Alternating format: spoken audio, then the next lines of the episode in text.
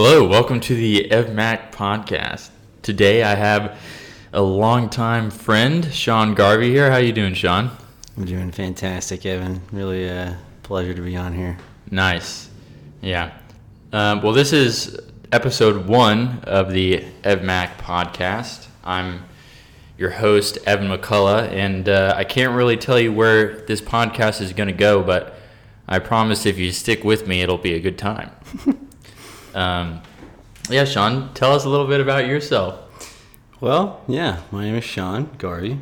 Um, I, uh, from Louisville, grew up in Louisville, Kentucky. And, uh, yeah, I went to Holy Spirit, grew up with Evan. So that was a lot of fun. Uh, then I graduated, went to Manual High School, was a Y P A S, uh, theater major. So that was cool. Um...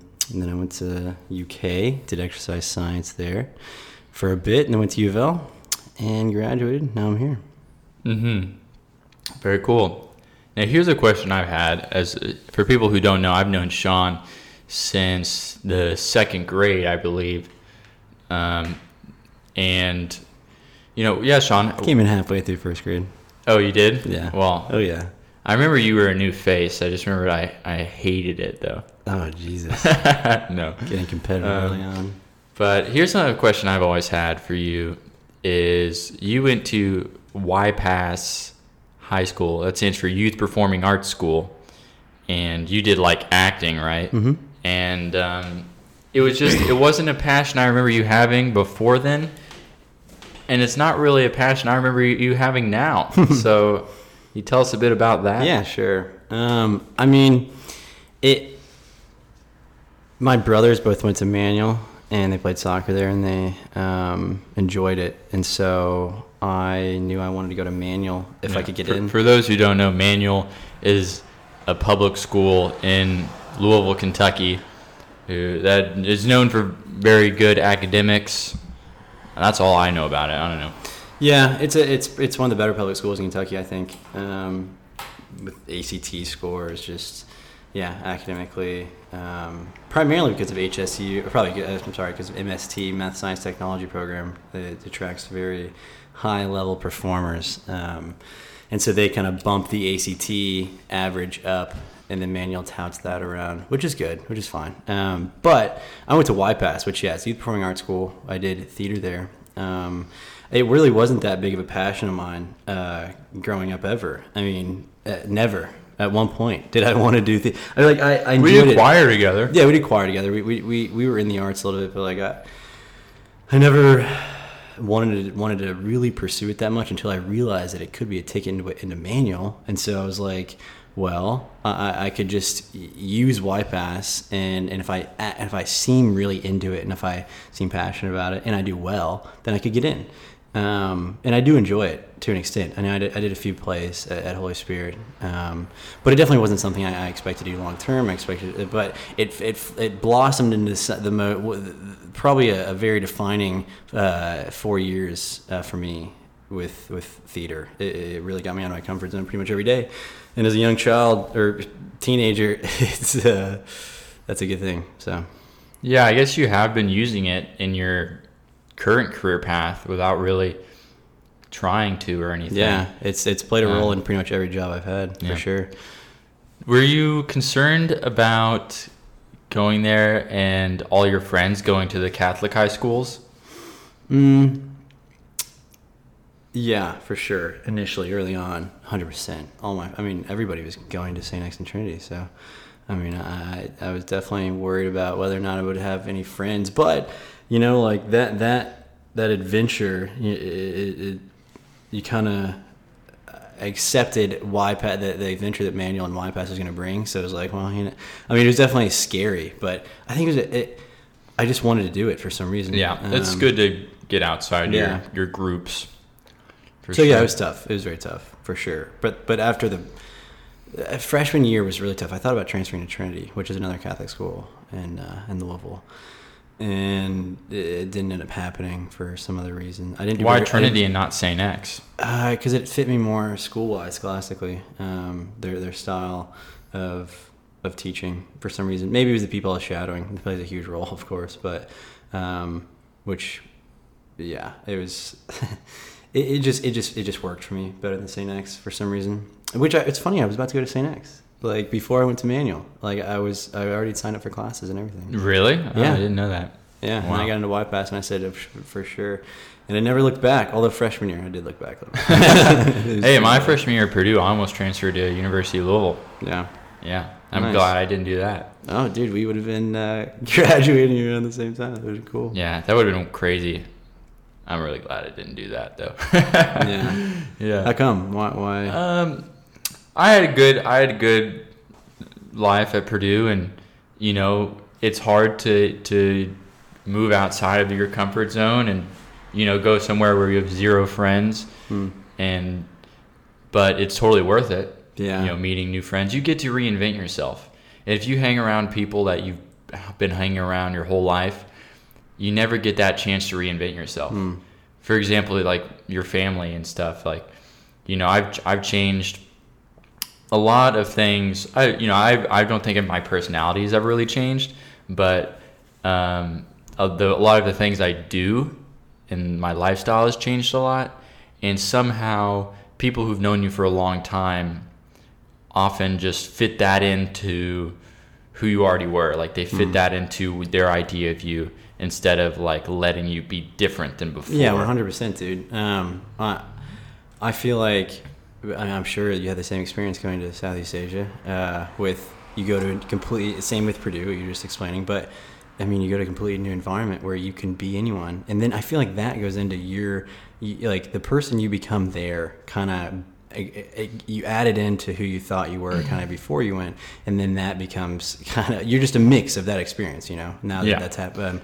Yeah. But, I mean, here, a good example is like, you know, I was vegan for a year and a half, and it was a big part of who I was at the time, just what I was thinking about, mm-hmm. and, and, you know, of course, what I was putting in my body, but, and, um, and even after I stopped in a pretty radical fashion, you know, eating raw meat, mm-hmm. you know, I, I remember eating a raw steak with my my whole family. You know, they were having normal steak and I was Jesus eating it raw. Christ. And um, did people were people saying my dad was like almost sick to his stomach watching it, to be oh honest. And but even after that, my mom will still. I mean, she's kind of stopped now, but for a while she would still, when she'd offer me food, like, "Oh, it's vegan." I'm like, "I'm not vegan anymore, Mommy. I eat I eat raw animals now." You know, like, but I you know I get it because, you know, she's trying to share with me and, and trying to include me in the meals, but I, but the, she doesn't know enough about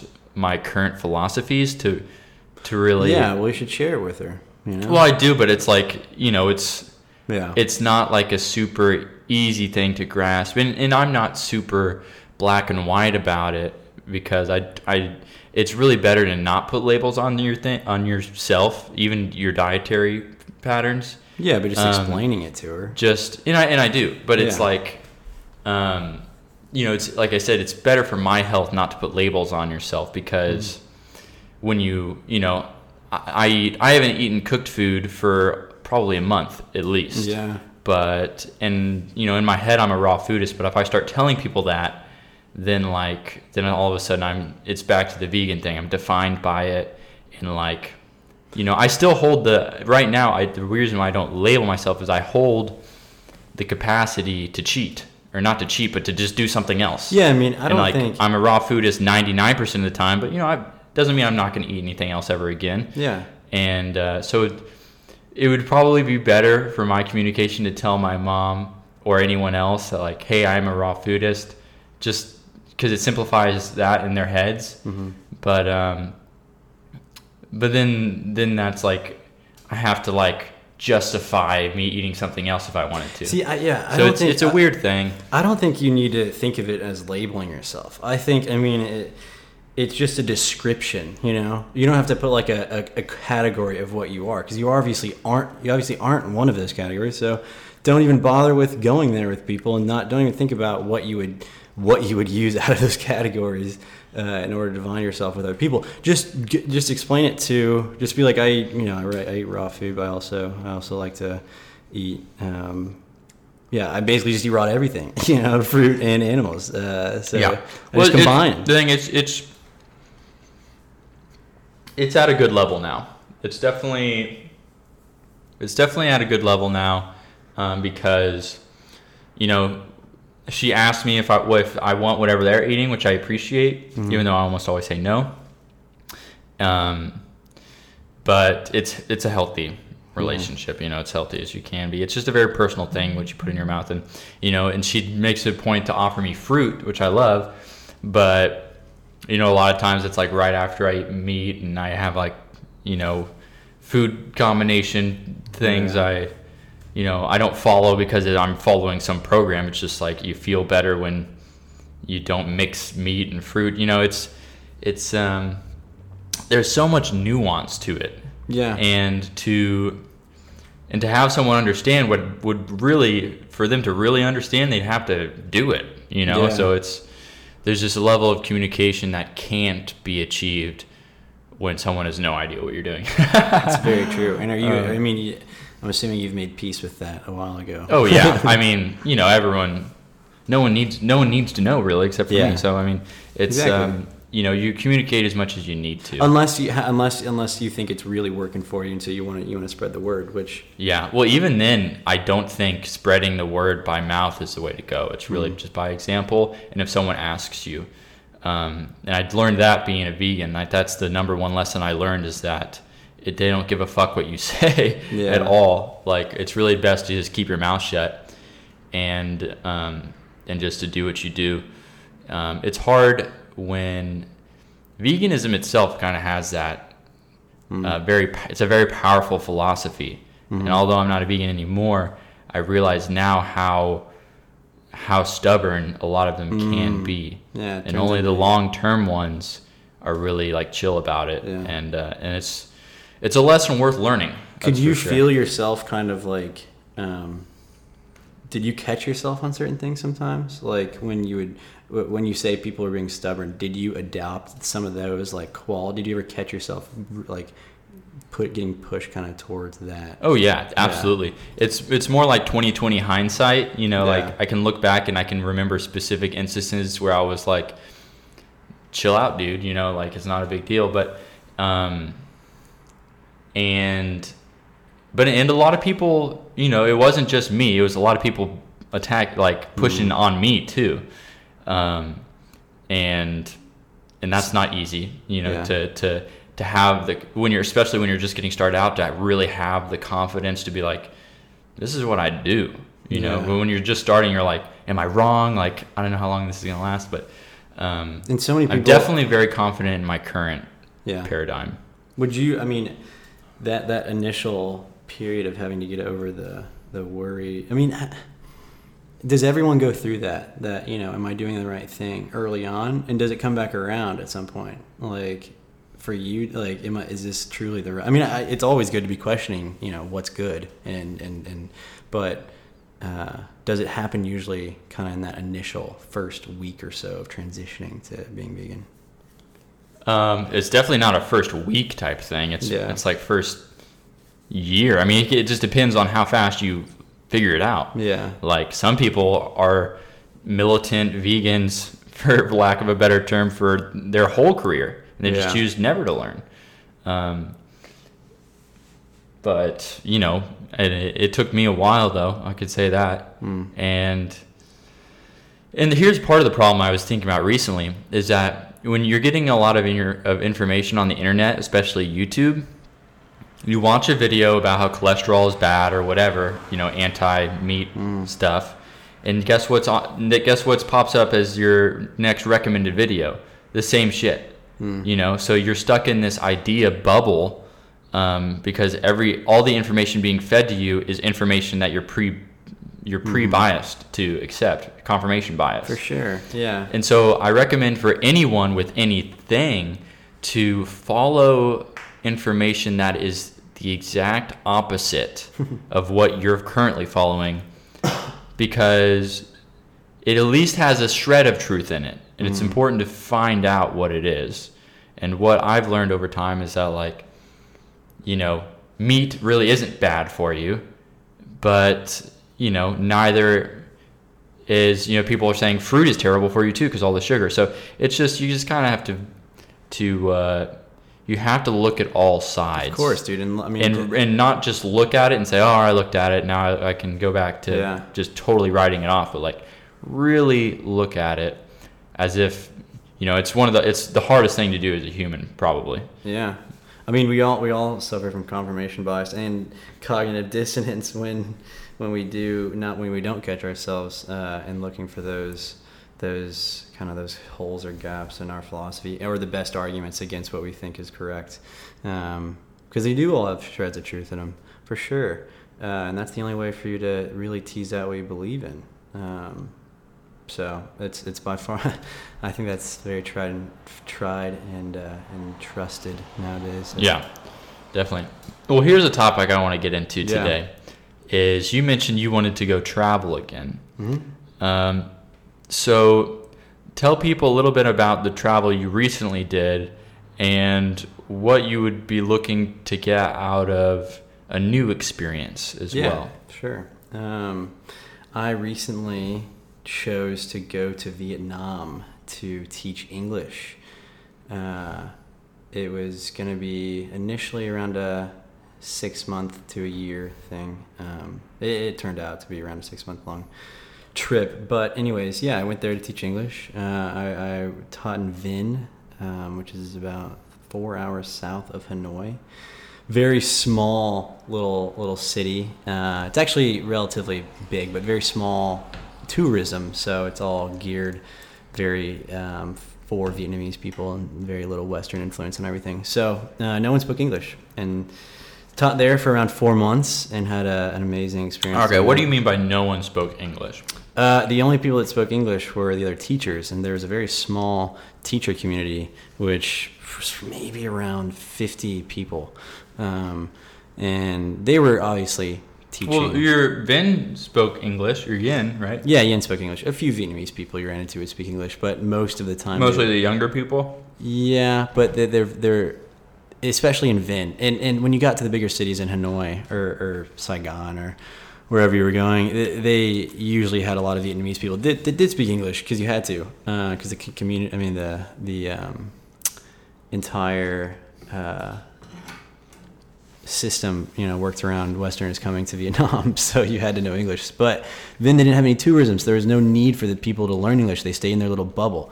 And so it when you did show up there, they were just probably ten years behind the rest of Vietnam. Um, yeah, newsflash for everyone out there is that there are definitely places in the world who that don't speak English still. Yeah, for sure. Of course. You can definitely find that. Um, and that's where I found myself. Did not think that's where I was going to be, but uh, that is where I was. And so I was teaching around like five-year-olds um, about three and a half hours every night for four or five months. Uh, How many days a week? Five days a week. Yeah, I had two days off, scattered throughout the week. That is um, an incredible work schedule. Yeah. And you made you were making money off this. Making very good money. Yeah. A very good life. Yeah. Um, the good thing is that in Vinh it really wasn't a competitive uh, scene. In the bigger cities, all the teachers were very competitive with each other, and so it, it didn't create the best work environment. But in these smaller cities, you know, you have to be a community, or else the peop- those people are going to be who you're around most of the time. Yeah, there's a pretty high turnover with like foreign English teachers. Oh yeah, one hundred percent. I mean, I expected to stay there a little bit longer than than I was, uh, than I ultimately stayed there. I don't really. Uh, I'm still trying to figure out the reasons why I left. Uh, one being I'm just I just want missed home, you know. Um, and well, you were definitely, you know, I know you were thinking a lot about your career, getting yeah. home and stuff. Yeah, it was, but that was but, kind of an excuse. Yeah, you know. Um, uh, it, honestly, um, the, a lot there were a lot of times there that you know you're you're alone, you know, and you just don't have anybody, and it, it's really it, it's a really testing. Uh, thing to go through, which is great uh, to go through tests and not, you know, not really give in and not, not. But I mean, I, I guess you could say ultimately I gave in and came. Well, home, I mean, but. here's the here's the the mind fuck though, because I went through the same thing when I went to Indonesia, hmm. because you know I was I was staying at this this farm and it was I'd been there for like two weeks. And I was like, okay, I feel like it's time to go now. Mm-hmm. But also like, did I give this to the shot that I did I give this the full shot that it deserved? Mm-hmm. So like, you know, it was like it was almost in my head. It was it was if am I am I trying to leave because I'm not addressing some issues? Mm-hmm. Or if I don't leave, am I not addressing my my desires to leave? It was mm-hmm. it was really weird. And yeah, it's a weird balance. I mean, it, it, it I mean, you're very you're very solid. You're very solitary. Like, it's just it, it takes it takes a certain mindset to to kind of flourish in that environment. Um, yeah, but it was good. I feel like you'd be less isolated if you learned at least yeah. the numbers one to ten in Vietnamese. Maybe, maybe, maybe. I don't know. I am very yeah. I did not do great with learning the language there, but yeah. that language is. You can, one of the harder languages yeah. to learn in the world. Well, here's you can learn what you can learn, right? Yeah. So you can do, do that much, however, yeah. however much that is. And I guarantee you can learn one to ten. That's true. So that's my challenge to Sean for wherever he goes next, and tell us wherever I go next. I don't know. I might. It's probably going to be a, an English English speak leaning leaning country. Yeah. Uh, maybe not fully English, but it's got to have somebody. I can Even if it's a dead language. I'm, yeah. I'm going to challenge you All right. to learn that's at fair. least one to ten. That's easy, right? Easy yeah, enough? That's easy. Uh, Does New Zealand? Yeah, New Zealand speaks English, right? Yeah, yeah. They, they have, have great. They have a great accent in New Zealand. Really? What is it? It's like, well, it depends what part of New Zealand you're on, but the, the New Zealand accents that I experienced when I was there, it was like Scottish mixed with Australian. That's amazing. And it was it was pretty awesome. It was really awesome. Yeah. Dude, there are some crazy languages out there. Um, Estonia speaks a crazy language. Have you really? ever looked up Estonian? Uh, no, I haven't. No, it is really crazy sounding. Yeah, um, yeah, yeah. Being a polyglot, which means you know to speak multiple languages, has always been something I really admired. Hmm. And why is that? Everyone admires that. Why? Why is that like such a fundamental like, thing to be good at? That's a good, well, I mean, it's something that defines being human is speaking to other yeah. humans, and to be able to do that with anyone mm-hmm. or at least other people is really impressive, and it rewires your brain. Every language you learn is a new personality, really, mm-hmm. and also like, I mean, they say Chinese people do math differently because of their language, mm. so it's just it's so integral and it's so part of being human. That, and it's really, I think, the deepest way to appreciate a culture, because mm-hmm. um, it's so hard. I mean, that's it is. It's hard, even with an English easy language. It's hard. Yeah. Um, I mean, you go to a place and, you, and it sucks so much going from from a place where you can communicate with what you feel, with what you want. It, I mean, it's like to to shutting that off completely. Um, I mean, and, and what you're saying, it's completely. It's a very important part of being human, so maybe that's why I, I feel like everyone has an inherent like I don't know uh, an inherent kind of um I'm sure everyone I'm sure if you polled for, people and you asked how many of you wish you could speak another language, I bet it would be like a hundred percent, you know. Um also, one reason I've been attracted to it, because I think I have the mind for it, like yeah. I'm pretty good with the English language, like I think I have a good vocabulary. And I have an easy time speaking to people. I feel like I'm a decent presenter, as well as I have a very good memory, so I can learn other language words fairly easily. Like I didn't spend much time in Indonesia, and I feel like I've made a lot of progress. So, yeah. Do you know how long humans have been speaking English? I mean, it's not, sorry, it's been speaking a language? No, I have no idea. But, I mean, the written language, I think the first written language was the, I'm gonna fuck this up, like the Phoenicians or something. That's where we get it. Well, you know, it starts like the phonetic alphabet. That's where it comes from. Yeah. It's like, is it Phoenician? Uh, I feel like a dumbass right now, but that was like six thousand years ago at least. Six, I don't even know. Years ago. I don't even well, know. I mean, I the mean, Egyptians were way longer than that. They had hieroglyphics. I bet we've had language as long, like I bet we've had language for almost the entirety of of human. Think- quote unquote existence. Do you think it's a part of us? It's like if you go to tribes, undiscovered tribes in New Guinea, they all have separate languages. Jesus Christ. Do you think do you think it was language that kind of um, propelled human uh, I don't know, human hum- I think it was a lot of things at the same time. Or was or was it something else that kind of then stimulated the ability for us to learn how to speak. I think it was a lot of stuff at the same time. I'm not. I'm. I'm not going to pretend like I've written a book on this, Sean. Yeah. Um, but yeah. But we have, Sean. What would you? What are you looking for in a in a new travel experience? Oh, new travel experience. Well, I mean, uh, it it's hard to say because new experiences you don't know exactly what you're going to get out of them. Um, I know what I got out of that last experience in Vietnam. Now that I've been able to kind of sit back and and and uh, and really come to understand uh, what I learned the most from that experience um, and what I take away from it. So, and that was kind of just the act of seeing so many people live a different way than you, speak a different language than you, um, but yet you can connect with them on a lot of different levels, especially the kids. Kids are just still human beings. They're just little humans, you know. It's like they're not affected by Vietnamese culture quite yet, um, and so it just it's it was that was really I learned a lot about kids, teaching them. Um, yeah, kids are kids are very similar all around the world. Yeah, they're they're happy and they, they want to have fun, you know. Exactly, it's fairly uh, unaffected by outside influences, and because they're just they just go based off of what they want to do, you know. There's no yeah, thinking about anything. They don't give a fuck. Yeah, so it's it's pretty uh, it's pretty fun to be around that type of energy yeah. all day. It was it was cool when I was in Indonesia on uh, on the island of Ambon. Um, it was cool because there were kids there at the place I was staying. I was there for two weeks, but like the people who I rented the the house from, mm-hmm. I rented an entire like. townhouse for fifteen dollars a night, so pretty pretty sweet. Mm.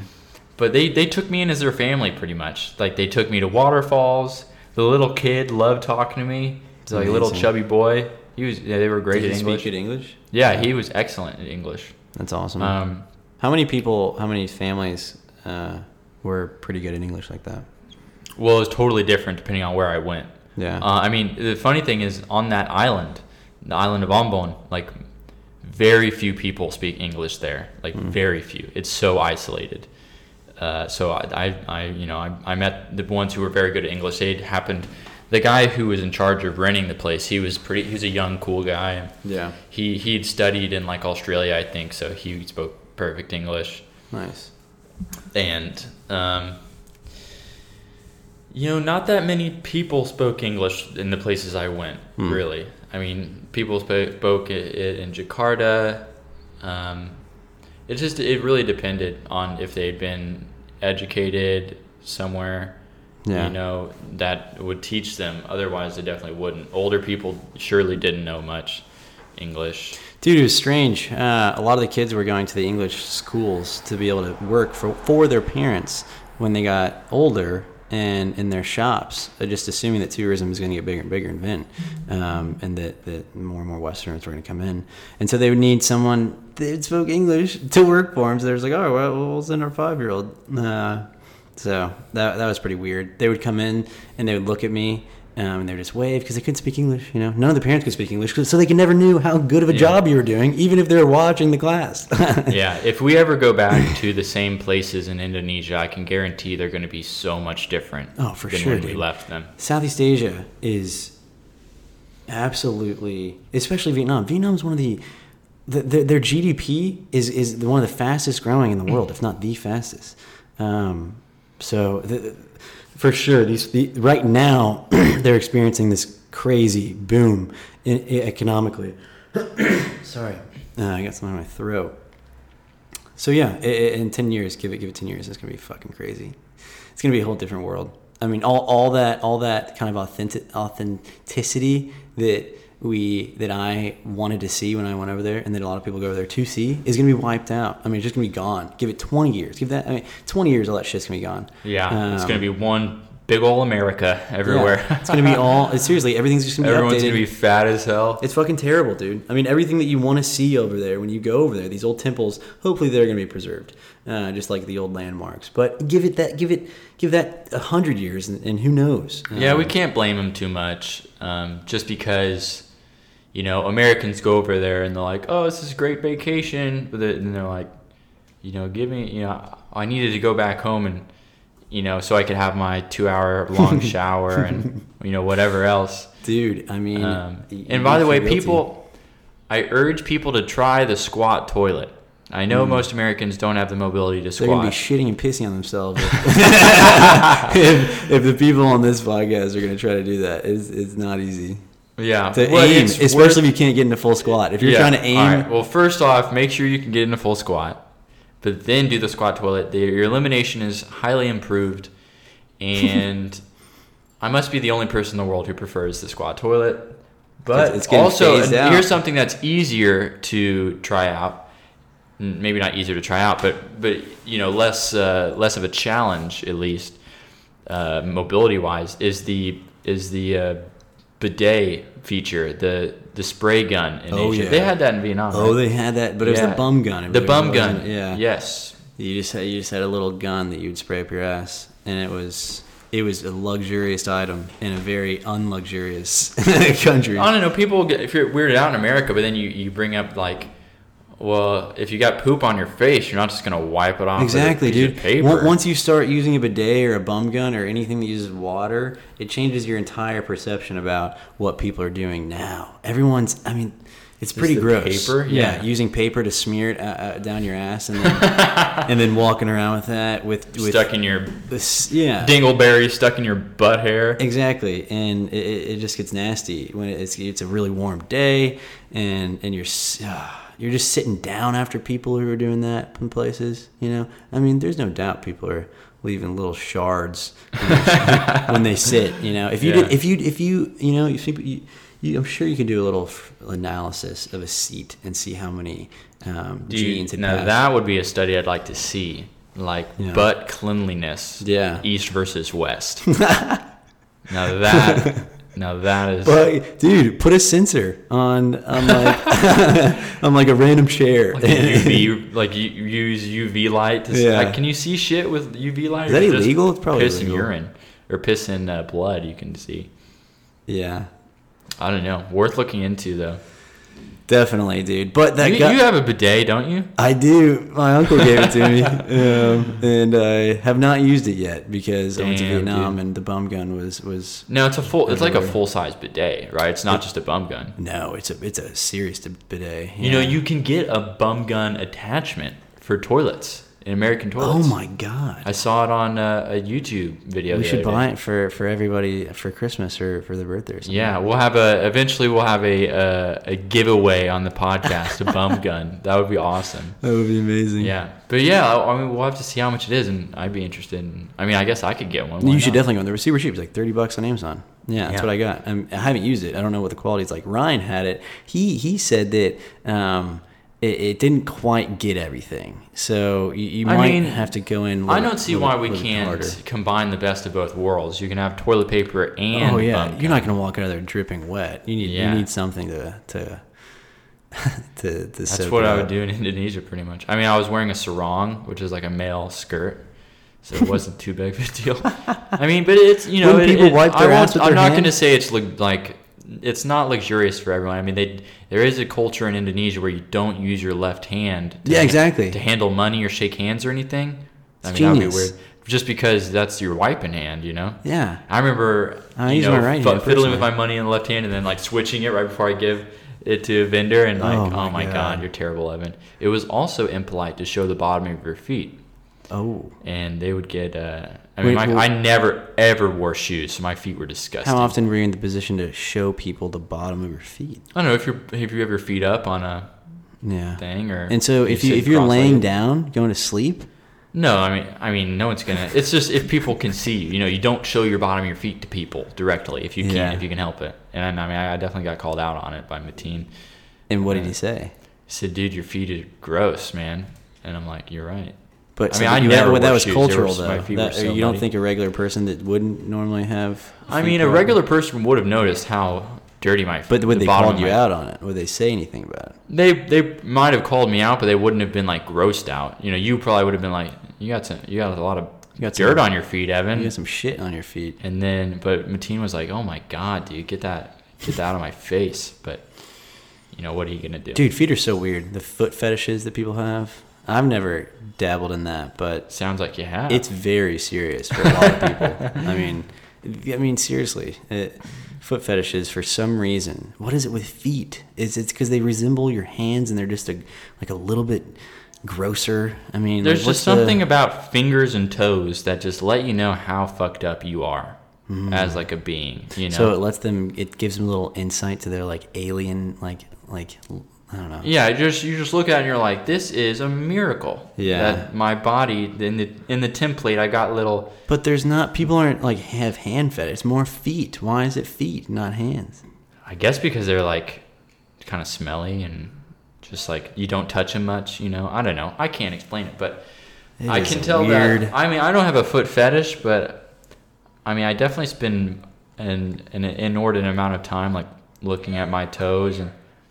I mean, I kind of, I think everyone has weird feet, but I definitely think I have weird feet. Yeah. So I, maybe that's part of it.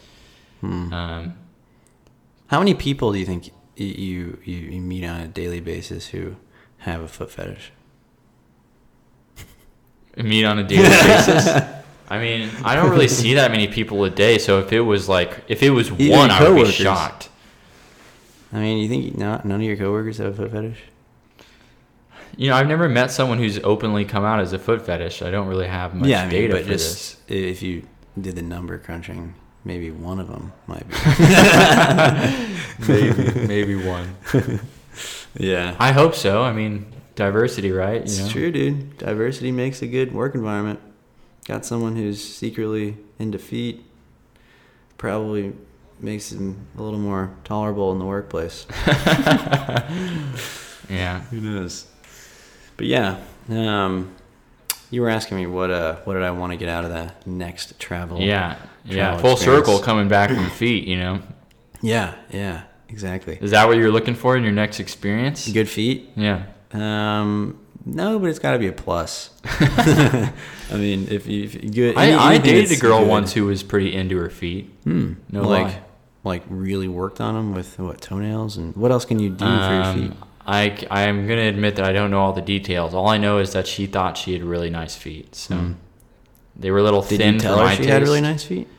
I mean, they were decent feet, but, you know, I don't really judge feet that hard. I mean, they were nice yeah. looking, you know, good toenails and whatnot, but yeah. uh, a little thin for my liking. I mean, I've got wide feet. Did you, know? you watch her clip her toes? Toenails? No. I'm not, Sean, don't don't put like I'm I have my own foot fetish. Back of, to the question. Here, what's your next... adventure, Sean. What are you looking for? Um, have you been to you've been to Europe before? Yeah, okay. yeah I have. So you've been to Europe. I have been to Europe. I, I would love to go back to Europe. I'm not not against that. This is what we should do. We should ride a bunch of countries on a spin wheel. Oh yeah. And I should just. But we have to have like a we have to have like a um, annual time that we do it. You know, like instead of just saying, all right, we're gonna hit one of these countries, right? You know, the next six months, we got to do it like every. I think we should do. I think we should make a thing out of doing it, and just you know, you check off as you go what you want to see. Um, why not? You know. Mm-hmm. But yeah, what do you? What, what other countries are are on your kind of like next must go? Not necessarily, not necessarily your home base, but like have to see. Um, in before the next, I die. Not before you die. Something that you really feel like you want to see in the next like few years. On the, on the agenda. On the agenda. I mean, I guess before you die. I guess. Well, it's definitely not going to be after I die. Yeah. Um, you would do it before I, you die. You know, I'm interested in in seeing. I want to. There's a couple places I'd like to. See, I'd like to show my girlfriend mm-hmm. Helen. Um, where I'd like to go to the Great Bear Rainforest. Which is in like Alaska, Canada mm-hmm. area. They have black bears there by genetics that are, have white fur. Mm-hmm. They're very cool. And it's like a rainforest all the way up there. So it's going to be weird. It's going to be a weird mm-hmm. environment. I would like to, I really want to go back to Borneo, but I want to go to the Malaysian side this time. Mm. I've heard it's gave the best fruit in the world there. Um, I'd like to go to the Himalayas and... Uh, I'd like to go to the Amazon rainforest, and I'd like to go to Scandinavia. So that's, you, that's all I'm going to say for now. So I mean, I'd you, like to go everywhere, but Yeah, of course. But when you when you say you would like to go to these places, it, or part of that is part of the reason why you want to go to these places, because you want to achieve some sort of physical feat, or you just want to see, you know, like. Well, there's definitely stuff to do there physically if yeah. if I wanted to. I just want to. All right, I want to see the tallest mountains on Earth. Yeah. You know, Himalayas. I want to feel how thin that air is. Hmm. I don't need to climb Everest. That would be cool, but you I don't. Could. I don't need to. It's expensive. Yeah. fifty K. Um, I, I want to see. I want to see how Scandinavia works, like mm-hmm. Finland, maybe Sweden, Norway, because there's this idea that it's like perfect there. I know it's not though, so I want to see it for myself. Mm-hmm. Um, in the Amazon Ooh. rainforest, that's like one of the last great rainforests, and you know they've got really good fruit there as well. And also, you know, if I wanted to do. You know, a spiritual experience. Mm. Those are available at the ready down there. So definitely, dude, definitely. Yeah, it, it would. I mean, I believe seeing the Himalayas by itself would be a spiritual experience, but a facilitated one mm-hmm. in uh, in Peru or wherever. You know. Speaking of spiritual experiences, dude, we got to start getting into uh, what is it? Is it? It's not acro yoga. Is it acro? The, the, the type of yoga. Uh, Kundalini yoga, Kundalini yoga, uh, and which does elicit a spirit, like a um, a trip-like response uh, in the brain. Apparently, there's someone in Louisville that actually has a similar style to that. Um, we should get him on the podcast. Yeah, yeah, we should. Yeah, you you should give me that name. And we'll I'll do my best. Like I'm going, it's I'm going to go hard to try to bring some creature. entertaining people onto this podcast. Yeah, just. just because it'd be fun, you know, for, for, for no sure. reason. Yeah. I think, but anyways, yeah, I mean, I think that would be a cool experience. Do that, you know, and then mix that, mix that yeah. in with some Well, let's, ayahuasca. let's, so I want to, I want to get your final answer because yeah. we've totally, yeah, we've kept, we've totally skipped over yeah. what you want out of this new experience. And then we'll, we'll wrap it up. Um, you know, I, I went in, I'm still, I'm going to go off again. Uh, I went into Vietnam not really wanting anything out of it. I was accepting whatever was happening, you know? Um, and so that was valuable for me. And I don't, and I feel like that is something that I want to take with me, uh, in the next travel experiences I, I, I have. Um, in terms of like location wise, or like, I, I know I don't want want to be completely immersed in a culture that doesn't speak any English. I need to have... A little bit more modern. Yeah, I need to have people that I can go down the street. But it might be... It also, on the other hand, it might be a good thing for me to learn another language. Vietnamese was not the language that I was going to learn. It just wasn't. And so I didn't want to put in the effort to know that I'll forget it in two or three months. So it just... The time... The, what I was going to get out of it just didn't, didn't add up. Um, but, yeah... I want to go somewhere, um, yeah, that is a little bit more modern and still a smallish city. And yeah, just, just see, it, I think a very, a very beautiful part about traveling is not having expectations. And I, and that's kind of what I want to do. Yeah. You, you could consider uh, Malaysia. It's kind of like Indonesia, but more modern, a lot yeah. of English speaking there. Um, And I've, I've I know of a couple pretty cool places there. Yeah, for yeah, sure. That's yeah. I mean, I know you don't really have any plans set in stone for no, any of this, yeah. but um, it'll be there. cool. It'll be. Dude, cool we should go. See. We need to go somewhere for sure. Yeah, yeah. I need to. Time. Well, I mean, that's part of the reason I'm. You know, like I told you, building the tiny house to give me some flexibility as far as security and, yeah. and all that. Um, Because, although I, I definitely could, I could. I mean, why not? I couldn't. I could get certified to teach English. I think I could do that. Yeah, dude. Anybody. That's the other thing. Uh, that it, it's kind of crazy. Everybody thinks that teaching English is like not everyone, but everyone. A lot of people think that teaching English is like something that they can't do. I mean, if you can speak English, then you can teach it. It's yeah. not very tough. Yeah, I don't see myself as like a a single. career single job type of guy. I've already had so many jobs, most of them yeah. pretty shitty, but I mean, you know, teaching English and is not that big of a commitment to get that certification no. as no. well as, you know, maybe become like a dive master um, yeah. for scuba diving and, and stuff, just jobs that make it easier to, to travel um, and then, you know, am working on getting experience in my actual field of mechanical engineering. But yeah, we'll end it on that note. Uh, got some food to eat. Mm-hmm. But I hope you guys enjoyed the first episode with Sean Garvey. I'm Evan McCullough with the EvMac Podcast, and you guys have a good day. See you later, guys.